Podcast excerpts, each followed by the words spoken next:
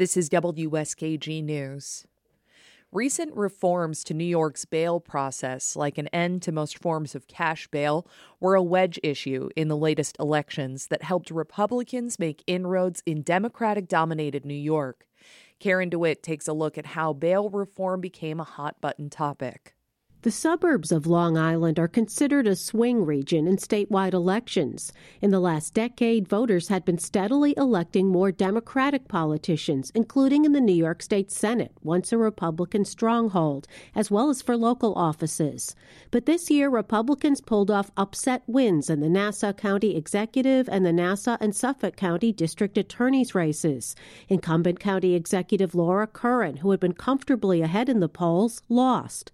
Rising State Senator Todd Kaminsky also failed in his attempt to win an open seat for Nassau DA. Kaminsky voted for bail reform in 2019, and he was also a supporter of an amendment to that law approved in 2020 that would scale back the reforms and give judges more discretion in whether to set cash bail for a criminal defendant. GOP candidates ran against the criminal justice reforms, all approved by the Democratic led legislature and governor in Albany. They argued that they've led to higher crime rates and less public safety. Republican State Party Chair Nick Langworthy says the argument resonated with voters. The effects of bail and discovery reform in the dismantling of our criminal justice system has affected every New Yorker and made them less safe.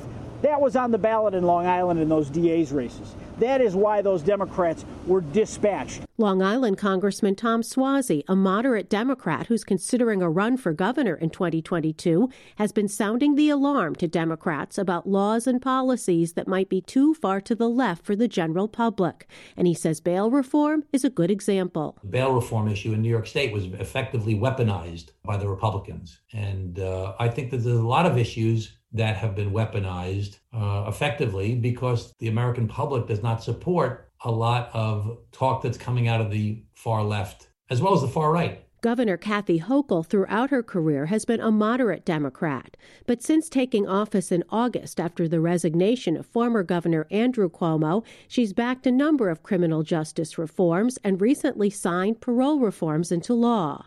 In a conversation with City and State magazine, sponsored by AARP, Hochul defended the bail reform laws, saying she does not think they are related to the recent crime spike. She attributes that to economic and psychological hardships caused caused by the pandemic. Society was seen to be very fragile.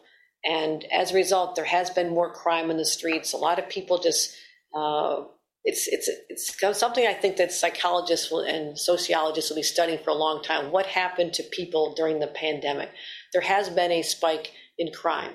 But what I'm doing to make sure that we treat people fairly does not have a correlation between the two. So far, there is no evidence that bail reform and other criminal justice changes have led to the higher crime rate since the pandemic began. Incidences of violent crimes, though more frequent than in 2019, are still much lower than high rates of crime in the 1980s and 1990s. Hochul, who is running for election to her job, faces competition from the left of her party, including from State Attorney General Tish James, a popular progressive Democrat, New York City Public Advocate Jumaane Williams, and New York City Mayor Bill de Blasio, who are both considering runs, are also to the left of the mainstream of their party. Whoever wins the Democratic primary will have to compete in a general election. That's where more moderate to conservative leaning independent voters have increasing sway over the outcome. In Albany, I'm Karen DeWitt.